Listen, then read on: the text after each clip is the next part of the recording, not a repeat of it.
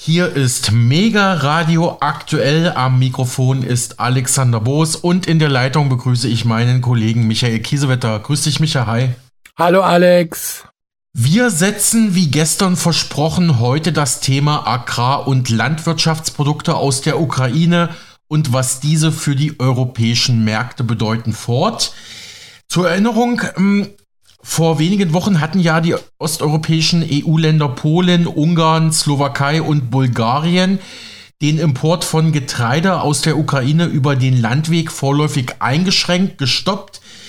Die osteuropäischen Länder begründeten diesen Schritt unter anderem mit Problemen für die eigenen Landwirte durch die billige Konkurrenz der ukrainischen Produkte. Auf diese werden aus Solidarität mit dem Land, das ja von Russland angegriffen wird, derzeit keine EU-Zölle erhoben. Also auf ukrainische Landwirtschaftsprodukte gibt es derzeit keine Zölle, sprechen aber gleich nochmal drüber. Wie die ARD Mitte April berichtete, hatte nach Polen auch Ungarn angekündigt, vorerst kein Getreide und bestimmte andere Lebensmittel mehr aus der Ukraine einzuführen. Dies geschehe zum Schutz der eigenen Erzeuger, teilten beide Regierungen mit. In Ungarn sagte Ministerpräsident Viktor Orban, die aktuelle Lage füge den ungarischen Bauern schweren Schaden zu. Zuletzt hatten umfangreiche Lieferungen aus der Ukraine die Preise und den Absatz der osteuropäischen Bauern und Landwirtschaftsproduzenten gedrückt. Äh, laut dem ungarischen Landwirtschaftsminister Istvan Nagy soll der Importstopp noch weiter bis Ende Juni gelten. Bis dahin erwarte er eine Lösung aus Brüssel, also eine Lösung der Europäischen Union, erklärte er auf Facebook. In Polen erstreckt sich der Bann auf Getreide, Zucker, Fleisch, Obst, Gemüse, Milch, Eier und weitere Nahrungsmittel aus der Ukraine. In Ungarn sind Getreide, Ölfrüchte und andere Agrarprodukte betroffen. Ähm, nun hofft die ungarische Regierung da auf Änderungen der EU-Vorschriften. Dabei sollte auch die Abschaffung der Einfuhrzölle auf ukrainisches Getreide überdacht werden, empfiehlt Budapest Brüssel. Das ukrainische Landwirtschaftsministerium bedauerte die Entscheidung, berichtete das Branchenblatt Agrar heute. Nachdem Russland ja zwischenzeitlich die ukrainischen Schwarzmeerhäfen blockiert hatte, konnten die Agrarprodukte so leichter auf dem Landweg exportiert werden, blieben dann aber vor allem in den östlichen EU-Staaten, was zu einem Verfall der Preise geführt hatte. Denn das ukrainische Getreide ist wesentlich günstiger, berichtete die Süddeutsche Zeitung. In Polen fahren nun schon seit mehreren Wochen Bauern mit ihren Traktoren in die Städte, um zu protestieren. Ein Landwirtschaftsminister trat bereits zurück. Die regierende Partei PiS geriet unter Druck und in Polen sind ja auch bald Wahlen. Landwirtschaftliche Produkte aus der Ukraine bleiben oft in den ukrainischen Nachbarländern und sorgen dort für volle Silos und deutlich sinkende Preise.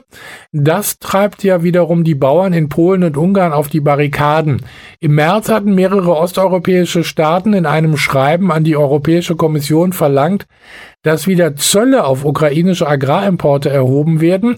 Die Europäische Union hat allerdings die zollfreie Einfuhr von ukrainischem Getreide bis Juni 2024 verlängert, auch aus Solidarität vor dem Kriegshintergrund.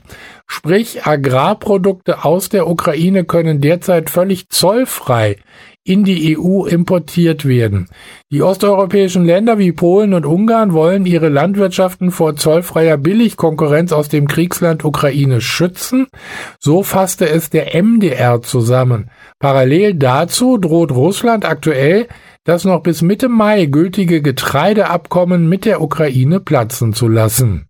Und der Kölner Ökonom Dr. Werner Rügemer sprach im letzten Interview mit unserem Sender auch über die Lage der Landwirtschaft in der Ukraine. Dabei wies er noch auf einen weiteren eher unbekannten Fakt hin, Mittlerweile sind auch viele russische und westliche, auch US-Unternehmen im ukrainischen Agrarsektor investiert, beispielsweise das US-Agrarunternehmen John Deere. Die produzieren da halt billig. Und deshalb widmet Dr. Rügemont auch im neuen Buch von Hannes Hofbauer und Stefan Kraft, das im Promedia Verlag kürzlich erschienen ist und das ich gerade lese, Kriegsfolgen, wie der Kampf um die Ukraine die Welt verändert, dem Agrarsektor in der Ukraine ein ganzes Kapitel Darin heißt es, nach Ende des Sozialismus bekamen die sieben Millionen ukrainischen Bauern aus ihren Kollektivfarmen im Durchschnitt vier Hektar Land als Eigentum zugeteilt.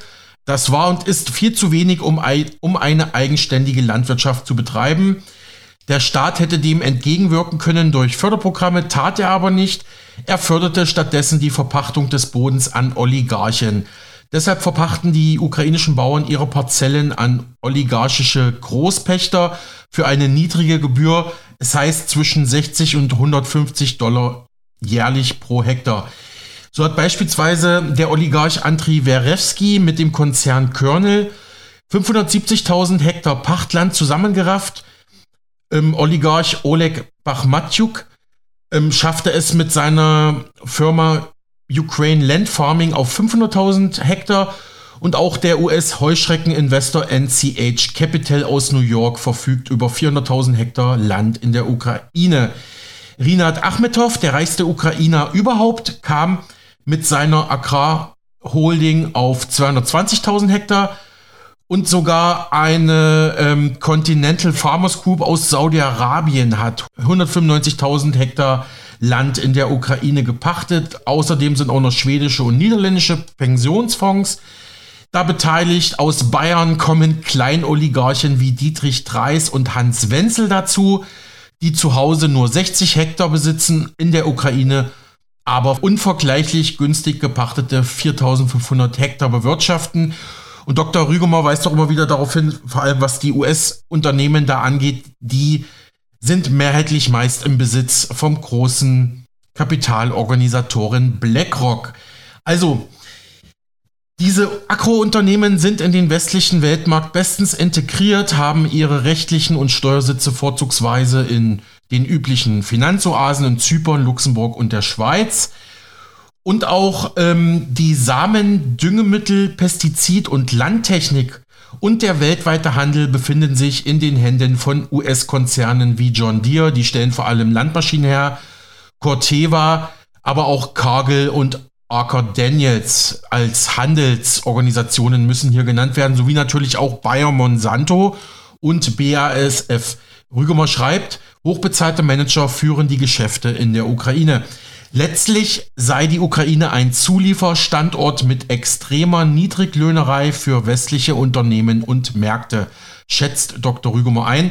Doch hören wir ihn selbst, was er diesbezüglich im Interview mit Mega Radio aktuell zum Agrar- und Automobilsektor in der Ukraine vor wenigen Wochen gesagt hatte dass beispielsweise mit der aktiven Rolle der Europäischen Union äh, in Verbindung zu bringen. Ne, die Europäische Union ist ja seit ihrer Gründung eine äh, hochbezahlte Bürokratie, die aber äh, im Prinzip äh, das Ziel verfolgt, die Gewinnbedingungen für die privaten Unternehmen zu verbessern, wozu eben auch äh, die verschiedensten inzwischen entwickelten Formen der Niedriglöhnerei gehören. Und zu dieser äh, Niedriglöhnerei, die von der Europäischen Union seit ihrer Gründung sozusagen gezielt organisiert wird, gehört ja auch, dass die neuen äh, osteuropäischen Mitgliedstaaten ähm, zu einem riesigen Reservoir von äh, migrantischer Billig- und Niedrigarbeit äh, gemacht worden ist, beispielsweise für die bekannte, ja, das ist eher so eine, noch so eine bekanntere Form, also die äh, Saisonarbeit für in Deutschland, äh, ne, für das Spargelstechen und äh, für das Obst, Apfelpflücken und so weiter. Aber dieses riesige Reservoir, ähm, Ungarn, baltische Staaten, äh, Polen, Rumänien, Bulgarien, ne, dieses riesige Reservoir von migrantischer Beschäftigung gilt ja dann auch für Krankenschwestern, für Ärzte, für die häusliche Pflege, und äh, für den Bau und äh, für niedrige Arbeiten in der Sicherheitsbranche und so weiter. Und äh, weil dieses große Reservoir für die reicheren westlichen EU-Mitgliedstaaten aus Osteuropa inzwischen teilweise erschöpft ist. Deswegen geht ja seit der Corona-Politik die Europäische Union und eben auch zum Beispiel die Einzelregierungen wie die deutsche Bundesregierung sind seit 2020 dazu übergegangen, migrantische Beschäftigte von außerhalb der Union aus sogenannten Drittstaaten zu holen. Das hat angefangen mit der Ukraine, mit Moldawien, mit ähm, Nepal und äh, inzwischen aber ganz gezielt aus Indien, aus Indonesien, aus Vietnam. Zulieferer für etwa für die Autoindustrie in osteuropäischen Staaten, ne, wenn, wenn dort in Ungarn, in Polen, in Rumänien äh, Zulieferer äh, für für die äh, für BMW, für VW und äh, Daimler neu gegründet werden, auch jetzt zum Beispiel äh, für die neu organisierte E-Mobilität, wenn dann dort in osteuropäischen Staaten natürlich mit den dort mitkalkulierten niedrigeren Löhnen ähm, neue Zulieferfirmen gegründet werden, dann äh, werden die auch von der Europäischen Union subventioniert. Und Dasselbe gilt äh, zum Beispiel sogar auch äh, für äh, schon seit längerem für Staaten, die noch gar nicht Mitglied der EU sind. Und ein besonders unbekannter Fall ist ja die Ukraine. Also in der Ukraine gibt es allein aus der Bundesrepublik Deutschland etwa äh, oder für Unternehmen in der Bundesrepublik gibt es in der Ukraine etwa 2000 Zulieferfirmen, die mit extrem niedrigen Löhnen sozusagen einfachste Vorarbeiten für äh, westliche, zum Beispiel Textilunternehmen machen. Ne, in der Ukraine, das, das weiß man hier nicht, obwohl man sich ganz viel ja mit der Ukraine jetzt beschäftigt. In der Ukraine gilt seit drei Jahren der gesetzliche Mindestlohn von 1,21 Euro pro Stunde. Ja, das ist der mhm. weitaus niedrigste gesetzliche Mindestlohn, den es überhaupt in ganz Europa gibt. Selbst in den allerärmsten Staaten, also auch in den armen osteuropäischen Staaten, die unmittelbar an die Ukraine angrenzen, äh, wie Polen, äh, Rumänien und so weiter, ne, äh, Ungarn, die haben ja einen gesetzlichen Mindestlohn, der ist dreimal so hoch, der liegt zwischen drei und vier Euro ja. Und ähm, aber eben äh, viele westliche Unternehmen nutzen diese noch viel niedrigeren Löhne in äh, der Ukraine, um billige Vorarbeiten zu machen, beispielsweise einige tausend kleinere Textilfirmen in der Ukraine, die äh, machen für äh, Hosen, Hemden, auch Schuhe, die machen sozusagen eine billige, einfach zu machende Vorarbeit. Und dann wird dieses halb Fabrikat dann in einen EU, angrenzenden EU-Staat geschickt. Dort wird er fertiggestellt und bekommt dann das schöne äh, Symbol äh, aufgenäht, Made in European Union. Aber ne, ein wesentlicher und eben besonders billiger Teil äh, wurde in der Ukraine gemacht. Und äh, das gilt auch diese äh, von westlichen Konzernen genutzte Niedrigstlöhnerei in der Ukraine gilt auch beispielsweise für den Agrarsektor in der Ukraine. Ne, da haben wir einheimische Oligarchen riesige äh, Ländereien von den kleinen Bauern gepachtet das sind ja bis zu 500.000 Hektar, die mhm. einzelne Oligarchen, äh, was weiß ich, pro Hektar 100 äh, Euro pro Jahr äh, gepachtet haben. Und dort äh, lassen ja die Oligarchen durch amerikanische ähm, Agro-Business-Konzerne ähm, wie ähm, John Deere, also den größten äh, Hersteller von äh, Landmaschinen, Traktoren, Sämaschinen, Erntemaschinen und so weiter, dann die Arbeiten ausführen und da können dann eben auch arme Bauern für einen Niedriglohn äh, ne, die wenigen Arbeiten zum Billigtarif ausführen, die dann eben in diesem hochautomatisierten Agrobusiness dann noch übrig bleiben. Und, äh, ne, und die Ukraine für diese Art äh, von Niedriglöhnerei oder von allgemeinen Arbeitsbedingungen.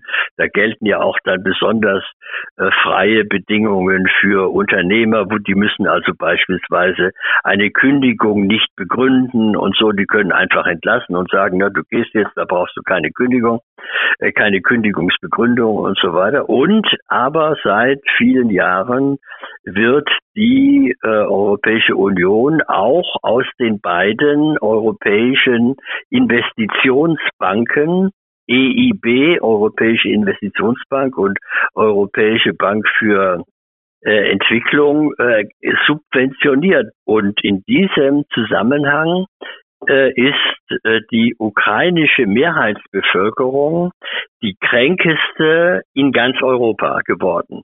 Auch das ne, ist ein Tabu, das ist in der ganzen Auseinandersetzung, ne, wird ja ständig berichtet, wie geht es in der Ukraine und so weiter, über diese Arbeitsverhältnisse, über diese Armutsverhältnisse ist praktisch nie berichtet worden und auch, dass die EU und auch natürlich amerikanische Konzerne dazu beigetragen haben, diesen Zustand herzustellen.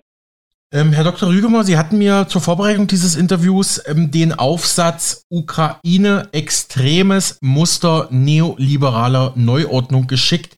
Dieser Artikel erscheint im März 2023 in einem Sammelband im Wiener Pro Media Verlag und mit dem Pro Media Verlagschef Hannes Hofbauer durfte ich ja auch schon einige wirklich sehr tiefgründige Interviews hier für Mega Radio aktuell führen, genau wie mit Ihnen, Herr Dr. Rügemer. Bin ich auch ja. mal gespannt auf dieses Buch.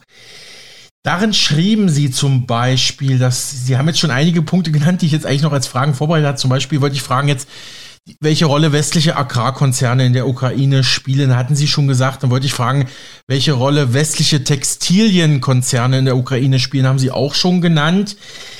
Aber wenn man das mal ein bisschen noch vom höheren Adlerblick betrachtet, im Prinzip dient die Ukraine und vor allem dient das ukrainische Volk, die ukrainische Bevölkerung westlichen Konzernen als billige Produktions- und Arbeitskräftestätte. Ne? Das, das ist ja so ein bisschen jetzt der Tenor. Ja. Mhm. Gut, dann mache ich mal. Äh, ja, machen Sie bitte. äh, ja, also ähm,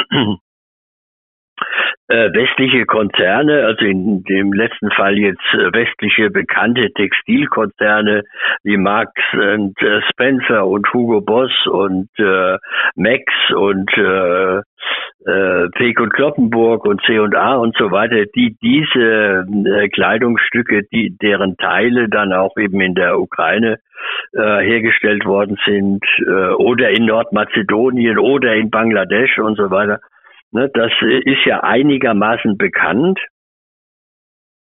Aber ähm, äh, in anderen Bereichen und für andere Staaten, äh, sie wollten noch auf die Landwirtschaft kommen, ja? oder? Genau, genau. Also Sie hatten ja geschrieben, dass, warten Sie kurz, hm, habe ich jetzt nicht im Originalzitat. Genau, können Sie gerne noch mal kurz erörtern, ähm, inwiefern oder welches Interesse Agrarkonzerne aus dem Westen in der Ukraine haben? Äh, ja, also es ist ja bekannt, dass vor allem einheimische äh, ukrainische Oligarchen ähm, die äh, großen Landpächter sind. Also der Ausgangspunkt ist ja der, mit der Unabhängigkeit äh, der Ukraine haben die etwa sieben Millionen ukrainischen Bauern die ja Miteigentümer der Kolchosen waren, die haben dann im Durchschnitt etwa drei bis vier Hektar Land äh, als Eigentum übertragen bekommen. Aber diese drei bis vier Hektar Land sind natürlich zu klein, um auf Dauer einen selbstständigen landwirtschaftlichen Betrieb zu äh, unterhalten. Und der Staat, der dann unabhängige ukrainische Staat hat ja dann auch nicht äh, die kleinen Bauern gefördert, was er ja hätte tun können, durch Kredite, durch äh, Gestellung von Maschinen oder sonst was, sondern er hat ja äh, die ähm, Oligarchenwirtschaft gefördert und äh, dadurch kam es ja, dass eben äh, einheimische Oligarchen dann eben Hunderttausende äh, Hektar Land von den äh, einzelnen Bauern zusammengepachtet haben oder das noch weiter so tun. Aber die Oligarchen selbst machen dann weiter nichts, sondern der ganze landwirtschaftliche Betrieb äh, das Säen, das Ernten, das Pflegen der Böden, das äh, Vorratshalten, also das Betreiben von Getreidespeichern und dann eben auch der Handel, der internationale Handel, der wird im Prinzip ganz von amerikanischen Konzernen gemacht. Ich hatte schon erwähnt, John Deere, äh, der größte Landmaschinenhersteller äh, der Welt, der hat seine Traktoren da, seine Sämaschinen, seine Erntemaschinen, der betreibt dort große Speicher für Mais, für Getreide und so weiter. Und ähm, Monsanto Bayer, äh, sie stellen also das Saatgut und die äh, Pestizide und ähm, und Handelskonzerne wie äh, Cargill oder äh, Glencore, die haben dann den internationalen Export in der Hand. Und sie profitieren damit natürlich eben auch von der niedrigen ähm, Bezahlung der einheimischen Beschäftigten. Soweit Dr. Werner Rügemer im Interview mit unserem Sender zur Ukraine. Ja, und damit schließen wir erstmal diesen Themenblock ab, bringen aber dennoch eine weitere Fortsetzung zu diesem heißen Thema, Micha. Ja, wir hatten ja gestern gehört, dass ein großes US-Unternehmen das deutsche Traditionsunternehmen Fiesmann kaufen will. Fiesmann stellt Heizungen und Wärmepumpen her. Nun hat sich die Politik eingeschaltet. Bundeswirtschaftsminister Robert Habeck von den Grünen will den Kauf jetzt prüfen. Wie der Deutschlandfunk meldete, habe Habeck versichert, mögliche Nachteile für den Standort Deutschland durch den geplanten Verkauf der Klimatechnik-Sparte des Heizungsbauers an den US-Konzern Carrier Global genauer in den Blick zu nehmen. In einer Erklärung aus seinem Ministerium hieß es, wir werden uns das Vorhaben im Rahmen der vorgesehenen Prüfschritte anschauen und sind im Gespräch mit dem Verkäufer und dem Investor, damit das Projekt unserer Wirtschaft und dem Standort Deutschland dient. Es sei wichtig, dass die Vorteile der deutschen Energiepolitik auch weiter dem Standort Deutschland zugute kämen. Darauf werde man achten. Wenn ich das einfügen darf, wegen dem billigen Strom kommen die bestimmt nicht nach Deutschland. Der Wettbewerbsökonom und Regierungsberater Jens Südekum sieht demnach keinen Grund für ein Veto des Staates gegen den Verkauf der Heiztechniksparte von Fiesmann an einen US-Konkurrenten. Dafür gebe es keine stichhaltigen Gründe, sagte der Düsseldorfer Professor für internationale Volkswirtschaftslehre der Nachrichtenagentur Reuters. Dass man die Geschäftssparte gleich komplett an Carrier Global verkaufe, sei allerdings durchaus bedauerlich, sagte der Ökonom, der im wissenschaftlichen Beirat des Bundeswirtschaftsministeriums sitzt. Die Produktion von Wärmepumpen in Deutschland sei durch den Deal nicht gefährdet. Die Zahl der Arbeitsplätze bei Fiesmann dürfte selbst am Stammsitz in Hessen eher steigen als sinken. Und so berichtete die DPA darüber. Gehen weiterhin Steuern ans deutsche Finanzamt? Wie ist der Know-how-Transfer geregelt? Die Vorteile der deutschen Energiepolitik und Gewinne, die damit erwirtschaftet würden, müssten weiter dem Standort Deutschland zugutekommen, sagt Bundeswirtschaftsminister Habeck. Eine Bau- und Energieexpertin von der Uni Siegen warnt mit Blick auf den Einkauf von Wärmepumpen von einer Abhängigkeit großer Konzerne in unter anderem den USA. Das passt zum Fissmann-Carrier-Deal und dürfte auch das sein, was Habeck hellhörig macht. Soweit dieser DPA-Bericht. Wie jetzt ebenfalls bekannt wurde, gibt der US-Kühlanlagenhersteller Carrier Global der deutschen Firma Wiesmann bei dem Verkauf langfristig Garantien. Betriebsbedingte Kündigung seien für drei Jahre ausgeschlossen. Allendorf in Hessen bleibe für mindestens zehn Jahre Sitz des Unternehmens. Die wichtigsten Produktions-, Forschungs- und Entwicklungsstandorte seien für fünf Jahre gesichert. Wiesmann ist neben Bosch und Weiland einer der größten Heizungshersteller in Deutschland. Aber es gibt noch eine weitere Meldung aus Deutschland, Micha, die du für uns parat hast. Ja, die rund 21 Millionen Rentner bekommen wie geplant ab dem 1. Juli 2023 mehr Geld. Das Bundeskabinett hat das Plus von 4,39 Prozent im Westen und 5,86 Prozent im Osten auf den Weg gebracht. Außerdem wird auch die Berechnungsgrundlage der Rente in Ost und West weiter angeglichen. Die vom Kabinett beschlossene Verordnung muss noch vom Bundesrat angenommen werden was aber als Formsache gilt. Der Bundestag muss nicht zustimmen. Die Renten steigen im Normalfall jedes Jahr zum 1. Juli.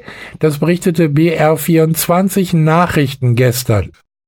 Und ich führe ja voraussichtlich nächste Woche ein Interview zu den Themen Rentner, Rente, Altersarmut, Rentenarmut und zur Frage, reicht die Rente, vor allem wenn man jetzt die Inflation und steigenden Lebensmittelpreise sieht. Aber blicken wir nochmal ins Ausland. Die nächste Meldung aus dem Iran gibt etwas Rätsel auf. Wie die staatliche iranische Nachrichtenagentur IRNA berichtete, wurde Ayatollah Soleimani in der nördlichen Stadt Babolsar erschossen. Der mutmaßliche Täter sei festgenommen worden. Die Hintergründe des Anschlages aber noch unklar. Der ermordete islamische Geistliche war Mitglied im religiösen Expertenrat im Iran. Ähm, dieser Rat ist mit einflussreichen schiitischen Geistlichen besetzt und gilt als einflussreiches Gremium, das auch im Todesfall des Religions- und Staatsführers des Iran, Ayatollah Ali Khamenei, die mächtigsten Mann des Landes, dessen Nachfolge regelt. Ja, ich denke mal, diesen Fall müssen wir wohl weiter beobachten.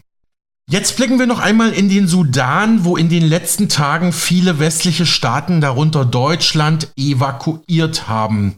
Aufgrund der Kämpfe zwischen zwei Militärfraktionen dort. Die Evakuierungsflüge der Bundeswehr gehen weiter, berichtete der Deutschlandfunk gestern.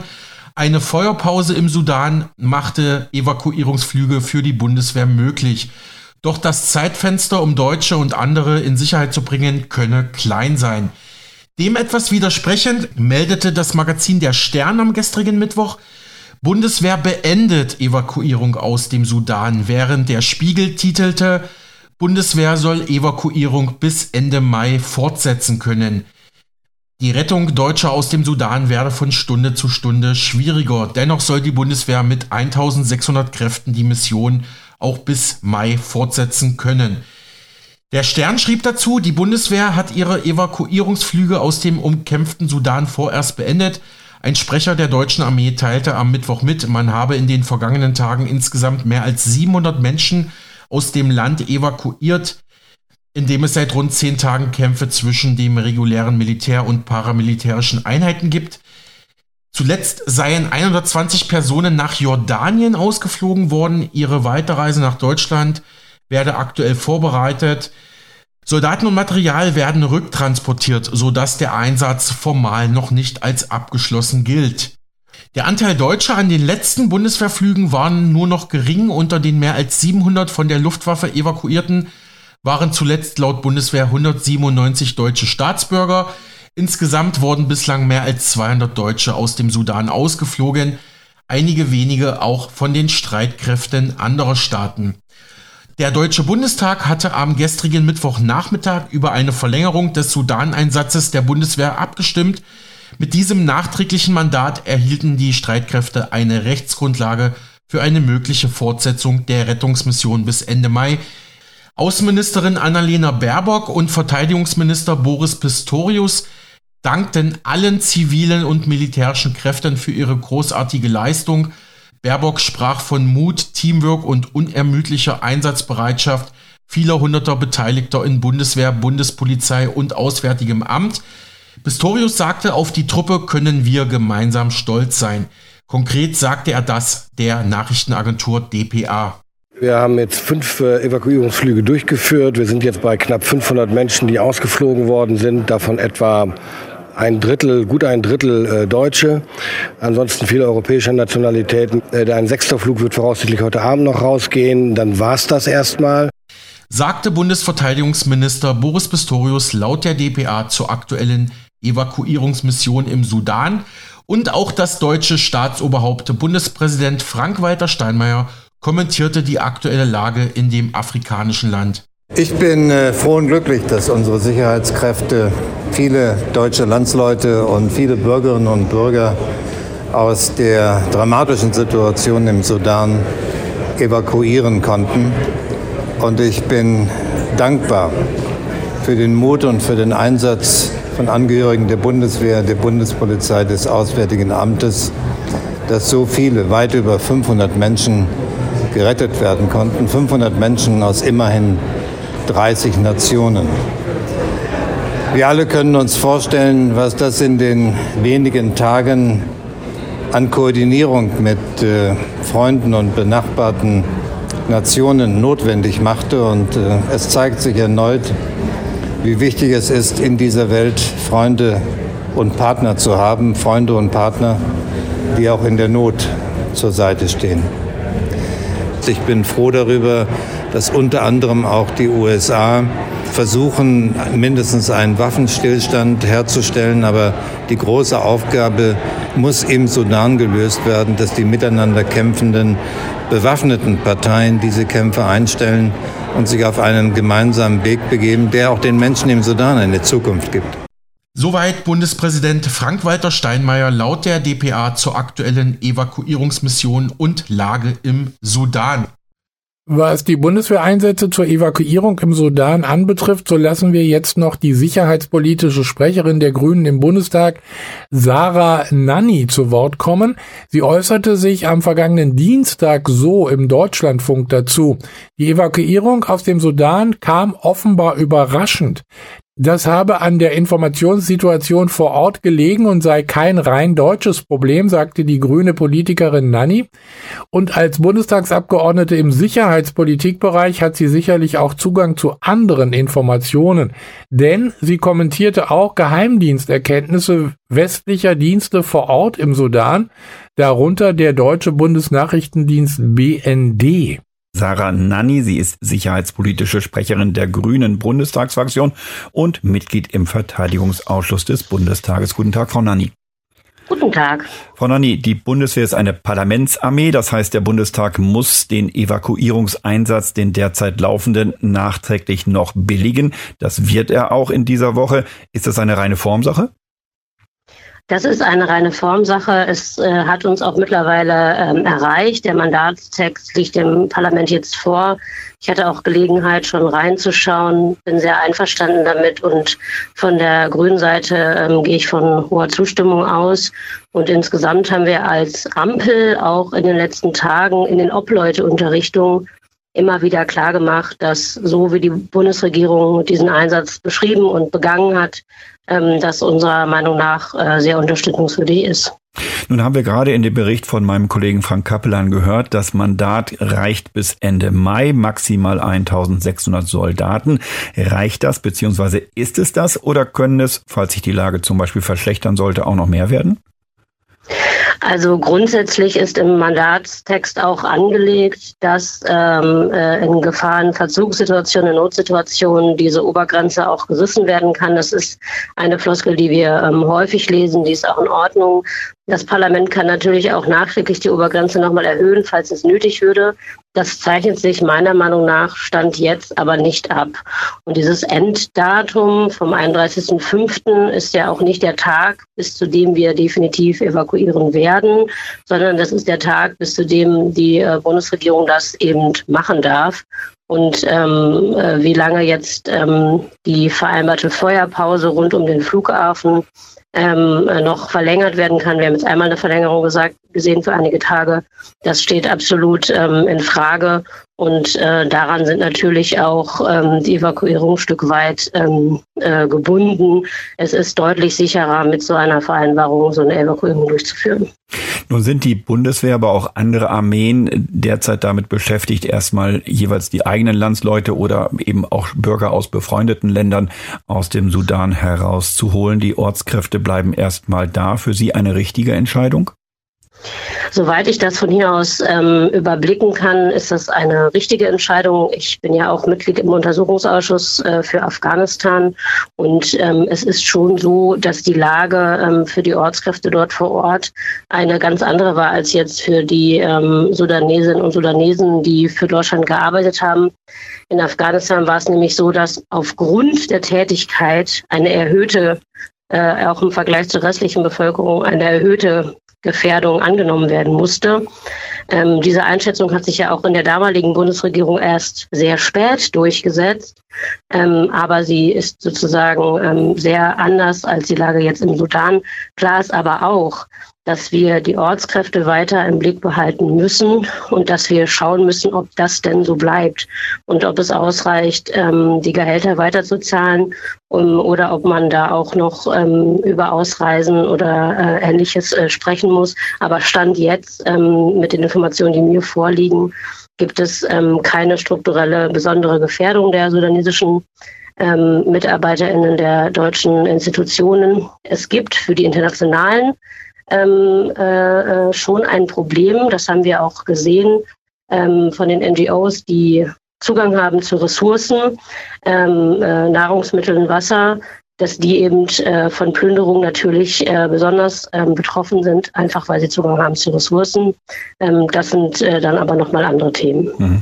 Äh, muss es nicht, Frau Nanni, vielleicht nicht heute, aber demnächst auch bald mal um eine Art Aufarbeitung geben, warum die Sache im Sudan so gelaufen ist. Man hat ja fast den Eindruck, niemand hatte diese Entwicklung auf dem Zettel, geschweige denn, dass man vorbereitet war. Also man hat nichts gewusst, nichts vorbereitet und dann plötzlich so ein gefährlicher Einsatz mit allem Zip und Zap, mit dem ganz großen Besteck der Bundeswehr, bei dem die Soldaten die Kohlen aus dem Feuer holen müssen. Muss, schreit das nicht nach Fragen, sind da nicht drängende Fragen, die sich stellen und, und die dann auch irgendwann beantwortet werden müssen? Das sind auf jeden Fall äh, drängende Fragen, die wir auch teilweise in den Unterrichtungen der letzten Woche auch schon gestellt haben oder ich auch gestellt habe. Klar ist auch, ähm, dass ähm, zeigen ja auch die ähm, Evakuierungsoperationen der anderen westlichen äh, Länder, dass niemand das auf dem Schirm hatte. Ich finde, das ist immer nicht die allerbeste Begründung, ja, ähm, aber es ist jetzt kein äh, genuin äh, deutsches Problem, dass man diese Lage nicht hat kommen sehen. Ähm, und das, obwohl Deutschland, obwohl die USA, Großbritannien, Frankreich, all die Länder, die jetzt in Anführungsstrichen erst evakuieren, ähm, das alle nicht haben kommen sehen und gleichzeitig ja aber eigentlich die besten Dienste haben, ja, die besten Informationen haben müssten.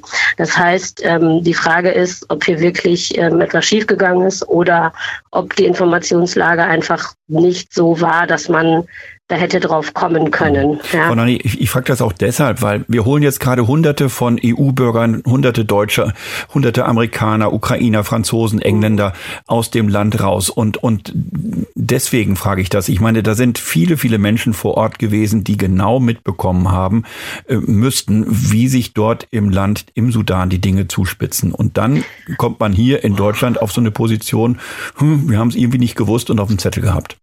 Ich glaube, irgendwie nicht gewusst ist falsch. Ähm, die, äh, trans der Transformationsprozess ähm, ist ja, ähm, ja, sag mal so, nicht weiter fortgegangen. Seit äh, Herbst letzten Jahres gab es da schon äh, Probleme.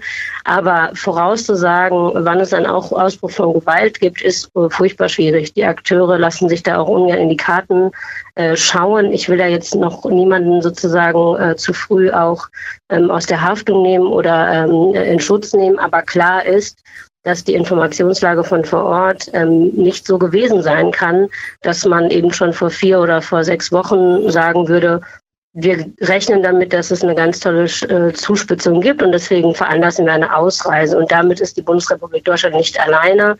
Das geht anderen Ländern, die noch deutlich mehr Personen vor Ort hatten, die auch eine bessere, äh, vielleicht noch eine bessere ähm, Verbreitung der Dienste vor Ort haben als wir ging das genauso. Und das heißt nicht, dass man das nicht hätte mitbekommen können, aber es ist jetzt auch nicht so, dass da irgendwie Versagen äh, offensichtlich vorliegt. Da wäre ich noch sehr, sehr zurückhaltend. Ähm, äh, das äh, finde ich ein bisschen schwierig. Ähm, und das muss man aber dann trotzdem sich im Nachhinein genau angucken, wie die Abläufe da waren. Das ist total klar.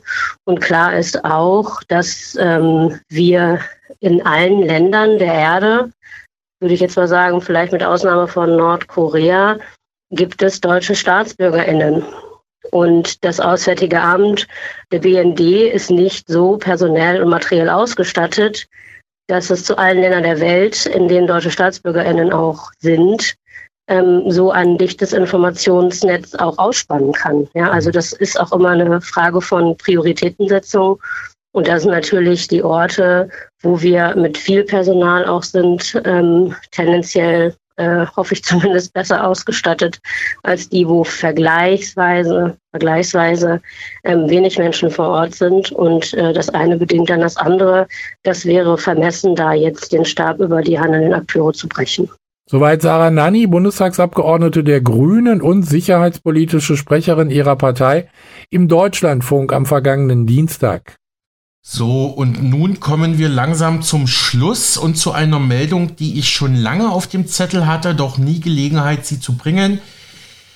Deutsche Journalisten, auch sehr bekannte Journalisten, auch sehr bekannte TV-Journalisten, werden vom Staat bezahlt. Und zwar direkt bezahlt. Das kam bereits im März raus. T-Online berichtete dazu, Journalisten haben sich für Moderationen von der Bundesregierung bezahlen lassen. Auch der populäre ZDF-Journalist Johannes B. Kerner sei darunter. Das könnte noch problematisch werden, so da die Einschätzungen. Das Ganze kam heraus aufgrund einer Anfrage der AfD-Fraktion im Bundestag an die Bundesregierung. Demnach existiere in Berlin eine Liste, auf denen viele hunderte Journalisten stehen. Von Journalist 1 bis Journalist 200 ist demnach darin sauber tabellarisch aufgeführt und aufgezählt, wer für welche journalistische Dienstleistung wie viel Geld von der Bundesregierung und auch von den einzelnen Bundesministerien gezahlt bekommen hat. Ich habe mir das mal angeschaut. Die ehemalige Tagesschau und heutige Pro7-Moderatorin Linda Zerwakis habe offenbar besonders gut verdient Sie soll vom Bundeskanzleramt 12.044 Euro erhalten haben für zwei Gespräche, die sie moderierte. Ich konnte leider nicht rausfinden, welche Gespräche da gemeint sind. Auch die bekannte Tagesschau-Moderatorin Judith Rakos, die viele ja aus der Tagesschau dann nach 20 Uhr in der ARD kennen, hat weiteren Medienberichten zufolge mehrfach Honorare von der Bundesregierung erhalten. Mal sollen es etwas über 4000 Euro vom Arbeitsministerium von Hubertus Heil gewesen sein, ein anderes Mal knapp 6000 Euro vom Wirtschaftsministerium. Hinzu kämen noch die Namen weniger prominenter Journalisten. Anderen Medienberichten zufolge sollen Regierungsinstitutionen der Bundesrepublik insgesamt 2,14 Millionen Euro an besagte Journalisten auf dieser Liste gezahlt haben, und zwar im Zeitraum 2018 bis 2023. Vor allem die Ministerien von Außenministerin Baerbock und Innenministerin Nancy Faeser sollen dabei eine große Rolle gespielt und viel Geld an Journalisten überwiesen haben. Allein das Auswärtige Amt, dem steht Baerbock ja vor, überwies demnach insgesamt fast 530.000 Euro an Medienschaffende in diesem Zeitraum. Das Geld soll vor allem an Journalisten im öffentlich-rechtlichen Rundfunk gegangen sein. Wir hatten ja vorhin schon die ARD-Moderatorin Judith Rakos gehört. Ähm, ich betone hierbei, es geht hier nicht um Kollegen oder Medienschelte, sondern um reine Chronistenpflicht, also darüber zu berichten, was ist. Übrigens, äh, mir ist nämlich aufgefallen, das hatten wir schon mal beim Mega Radio aktuell im Programm und zwar in einem Interview und zwar hatte bereits in einem Interview mit uns Ende März der Soziologe Dr. Helmut Böttiger diesen Fall kommentiert.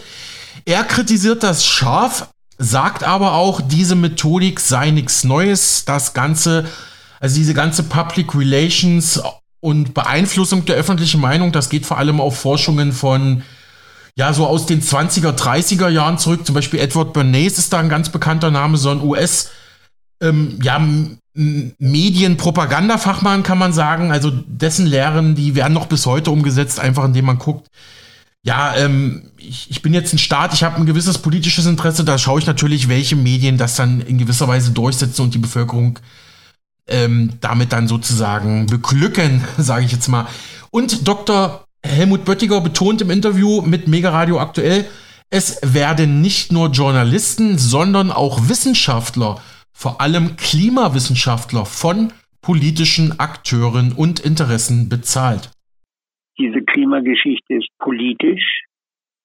Und äh, wer bezahlt die meisten Wissenschaftler und Universitäten und so weiter?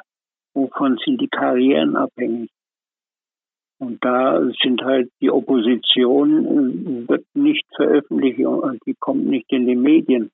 In meinem Buch habe ich äh, Hinweis, dass 31.900 äh, Wissenschaftler sich gegen diese CO2-Hypothese ausgesprochen haben. Gesagt wurde von der Bundesregierung 97 Prozent aller Biologen und so weiter würde also die These unterstützen. Auch das stimmt nicht. Denn der IPCC, das basierte auf einer Studie von einem John, John Cook, glaube ich, ist der, der hat 11.900 äh, solcher äh, Studien angeblich untersucht und festgestellt, dass 97 Prozent die These unterstützen. Nun hat der IPCC-Mann, wie ist denn der Toll, glaube ich, äh, Richard Toll, wenn ich mich nicht täusche, der hat das Ganze dann IPCC, ja, der hat das Ganze untersucht und festgestellt, dass ganze 67 von den 11.900 diese CO2-These in dieser Form äh, verbreiten. Und da gab es andere, die noch kritischer geguckt haben, die sind nur auf 27 oder 24.000. Also ein Missverhältnis 11.900 zu 67. Aber allgemein heißt es die Wissenschaft, die Wissenschaft. Und wer verbreitet das? Die Medien. Die Medien haben die Wissenschaft und, äh, und alles andere, was also nicht äh, mediengerecht ist, wird halt nicht veröffentlicht. Jedenfalls nicht in den Medien und damit nicht in der Bevölkerung bekannt. Und der hat zugegeben, dass er gefälscht hat und dass diese Dinge äh, beseitigt worden sind. Das hat kurze Zeit Aufregung gemacht. Das ließ sich nicht medial unterdrücken.